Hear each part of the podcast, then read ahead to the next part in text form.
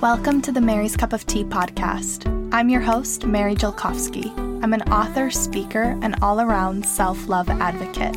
And this is the podcast that'll inspire you to love yourself. Hey, self lovers, before we dive into today's podcast episode, I want to make sure you know about my two books on self love. If you're struggling with body image or self acceptance, then I highly recommend you check out my first book, The Gift of Self Love. It's a comprehensive workbook to help you build confidence, recognize your worth, and learn to love who you are. You can get it wherever books are sold by searching for The Gift of Self Love or go to my website, maryscupoftea.com slash book. Thousands of you have read and dove into The Gift of Self Love. The reviews are just incredible. So many five star reviews, and I'm so forever grateful that it has touched your lives in such a big way. After publishing The Gift of Self Love and reading all your positive feedback, I noticed that many of you asked me for a tool that would help you build a daily practice of self love into your life, which is why I decided to create a new self love journal 100 Days of Self Love. It's got 100 journaling prompts that cover all areas of life body, identity, purpose, relationships, emotions, and more. So you can think of this as a metaphorical multivitamin for self love. You can get the journal wherever books are sold as well by searching for 100 Days of Self Love or go to maryscupoftea.com slash journal. These two books, The Gift of Self Love, the workbook, and 100 Days of Self Love, the journal, are complementary to one another. So the content does not overlap. It just depends on what you want or need at this point in your life. It's my mission to share all the self love tools with you. So I hope that both my books and this podcast can help you do just that.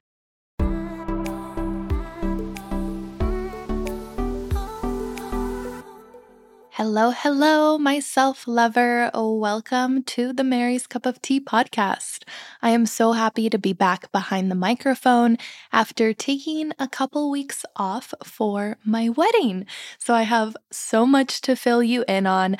I am going to have husband on the show soon, probably next week. I was actually trying to have him on this week, but since getting back into the swing of things, I am kind of all over the place. And so I really needed a little bit more time to set up my podcast studio, the recording equipment, get husband on board. He is on board, but we just want to, you know, make sure that we're comfortable with what we will be talking about. So I'm super stoked about that podcast episode. We'll tell you everything about the wedding, how it went, how we felt, and our marriage moving forward and what it means to us.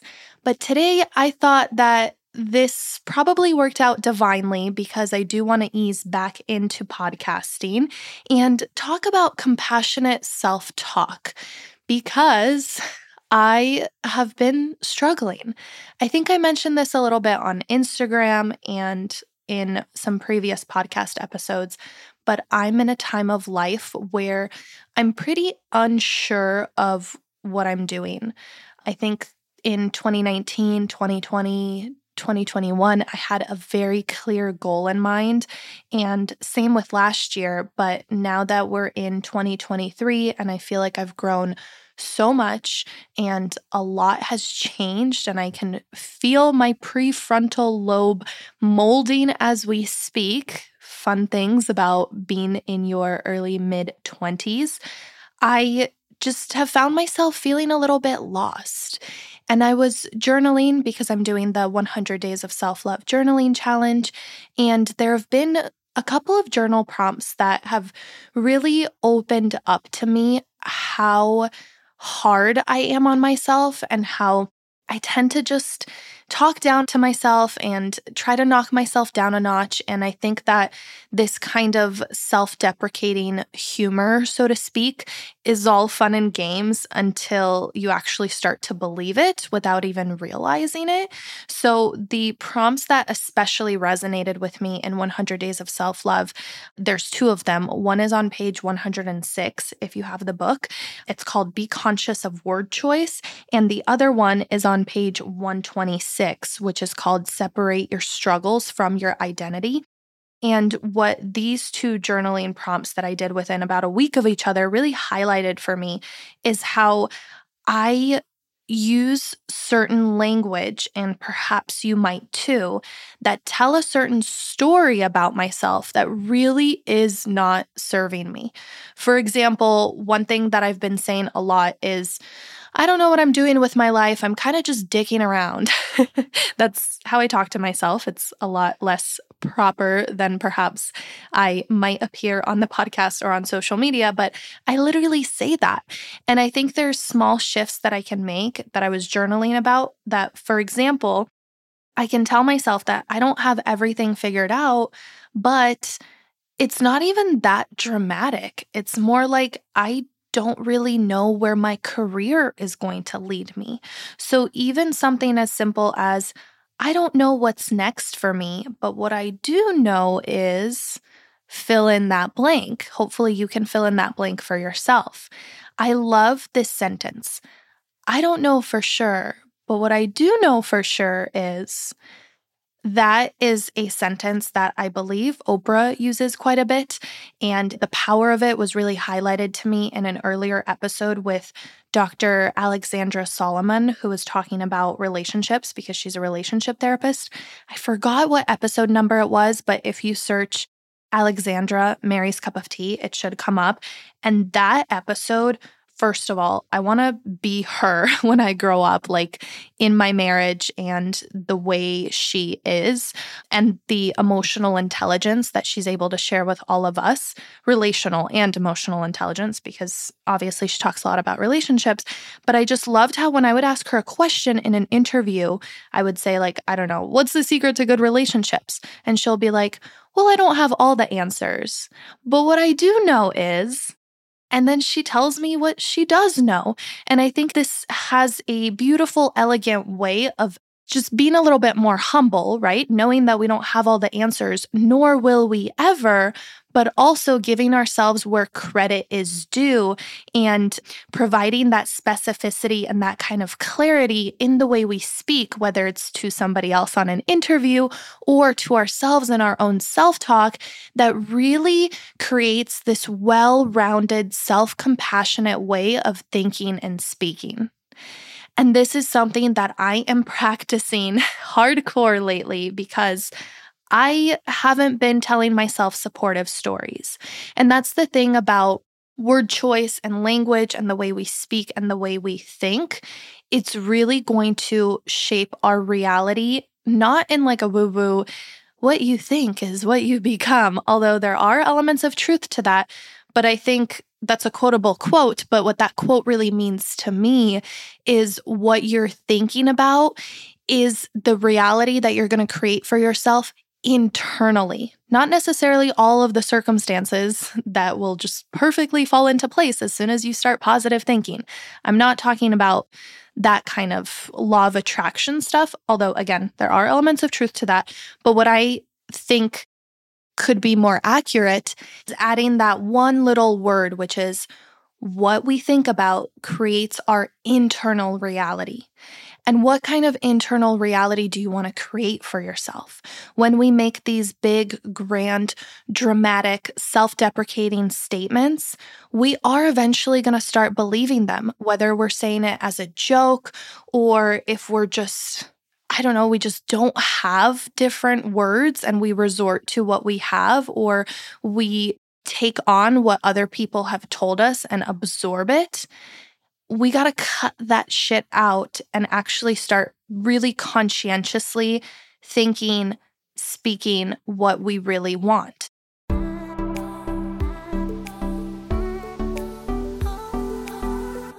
On that note, I'm going to take a dramatic sip of tea Big Heart Tea, that is, my favorite certified organic tea wrapped in sustainable packaging made from plants, not plastics, and produced with the utmost regard for the farmers who grow it. If you've been here for a while, you know that tea has been a big part of my self love journey. I just find it so warm and soothing and grounding. It doesn't matter what day I'm having, a cup of tea always makes it better. And I love Big Heart Tea because their company is female founded and mission driven. Their Farmers Collection is a growing line of of intentionally sourced, direct trade teas, which you can really taste with every sip. I'm currently drinking their signature cup of sunshine because spring is here. It's an herbal blend, which is great for the afternoons when you don't want caffeine, or maybe you can't have caffeine because it will give you anxiety and a borderline heart attack if you're anything like me. So stock up on your own tea by going to bighearttea.com and use code MARY20 for a discount at checkout. Again, that's bighearttea.com and use code MARY20. Now back to the show.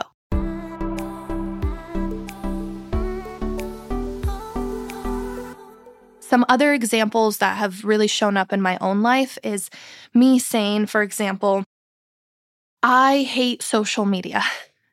Again, big, grand, dramatic, black and white statement that has become a big part of my identity but thinking in this way isn't serving me in the situation that I'm at right now. You know, what is it doing when I say, I hate social media?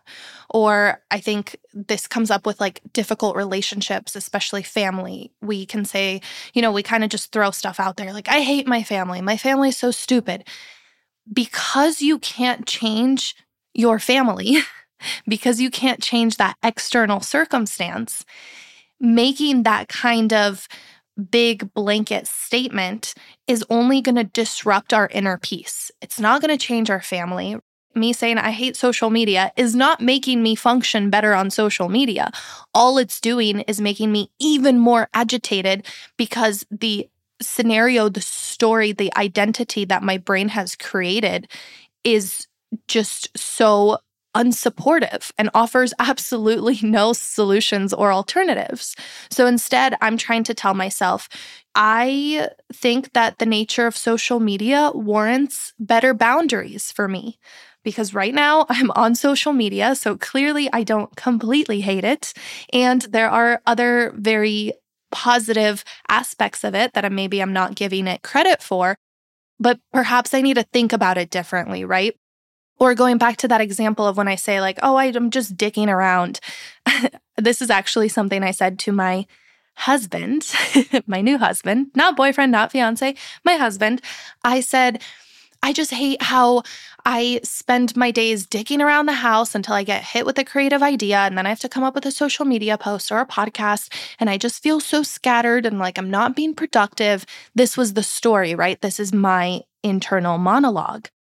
Perhaps instead of saying, I'm just dicking around and really writing myself off in that way, I could say something like, I have an unusual creative process and I'm working on making it a little bit more sustainable for myself.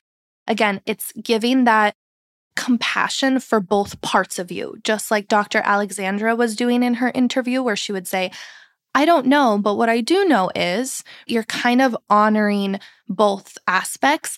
And what this does in your brain is it integrates, it integrates and closes the gap between where you are now and where you want to be with self compassion, not by just talking shit to yourself and talking shit about your life, because that is also talking shit to yourself, but just really creating a more empowering dialogue.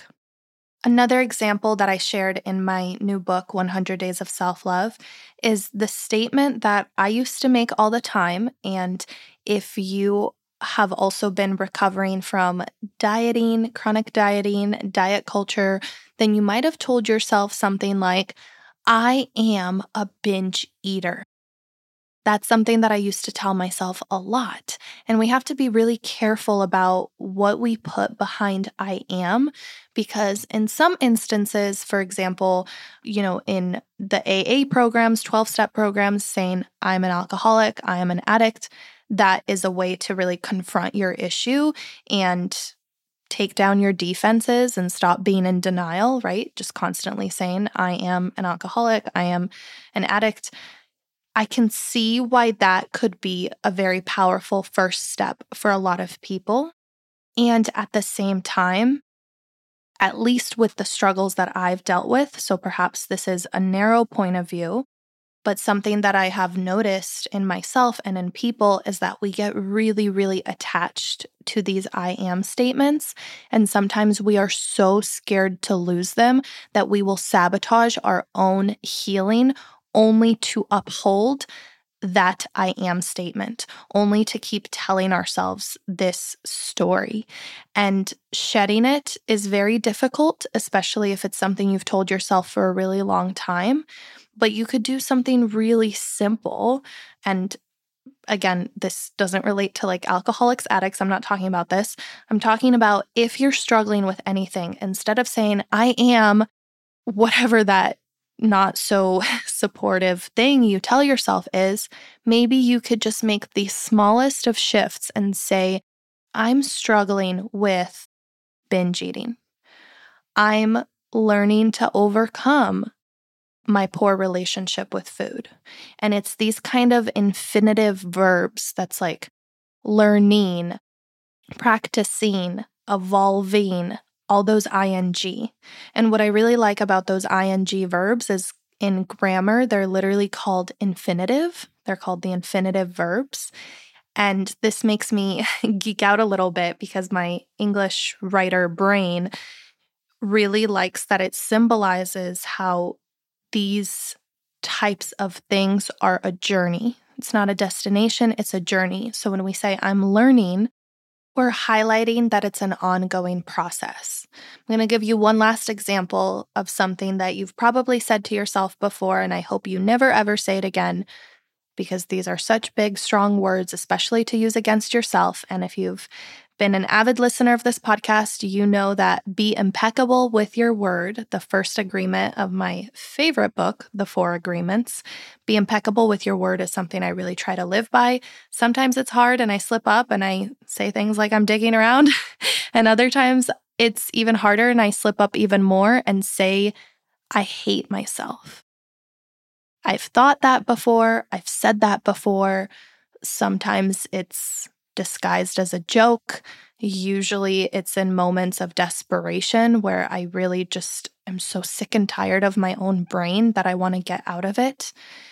And I just want to invite you and invite me to change that story, to stop saying that shit to yourself. And anytime you feel tempted to, maybe you could say, I am learning to love myself. We're all always learning. We're never ever going to fully arrive. There will always be something, whether that's internally or externally. Life is struggle, but hopefully we can ease that struggle by using language that is more empowering to what we do want. Because where your attention goes, energy flows, and what you focus on will grow. So I hope that this mini podcast episode is encouraging and inspiring you to be more specific in your language and tune into that compassionate self talk, not in the fake positive affirmations way, but in a very real, honoring both sides of you, honoring the struggle and giving space for the transformation so that you can integrate and close that gap between where you are now and where you want to be, knowing that it'll never be final and definitive. It will always be an evolution, just like all of us humans. I love you. Hang in there. You're doing awesome. And I'm going to go clean up my office and set up for next week's podcast episode with my husband. I can't wait to share this special part of my life journey with you. I love you. I hope that you love you. And toodloo. Wow, that rhymes. Maybe that'll be my new sign off. One last thing before we farewell, my self lovers. If you've been enjoying the Mary's Cup of Tea podcast, I would greatly appreciate it if you could leave a review on Apple or rate the show on Spotify.